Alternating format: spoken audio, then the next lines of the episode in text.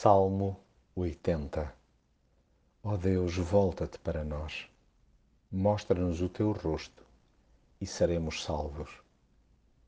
É muito bom conversar com Deus. Então, quando estamos com o coração nas mãos, nem se fala. É nessas ocasiões de fragilidade que dependemos dele como sempre deveríamos.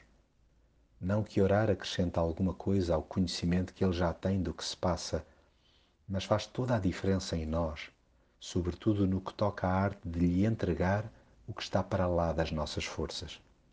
É sinal de clarividência e não de fraqueza assumir que somos como um rebanho que carece de orientação do pastor. Abeiremos-nos dele as vezes que forem necessárias, com inteiro respeito, mas sem cerimônias.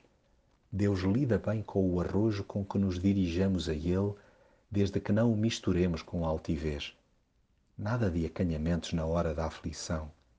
Se é para pedir auxílio, que seja a Deus e em alta voz. Por muito que nos pareça estar de costas para nós, insistamos com Ele.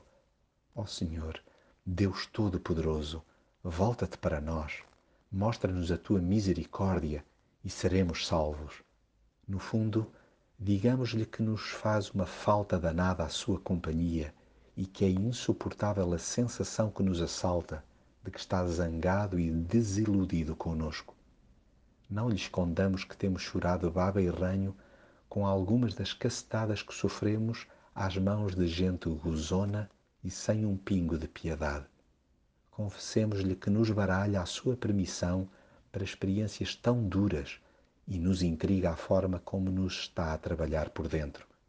Contudo, aproveitemos esse desabafo para passar em revista o que já fez em nós e para constatar como este processo de poda interior nos leva a sussurrar: Nunca mais nos afastaremos de ti.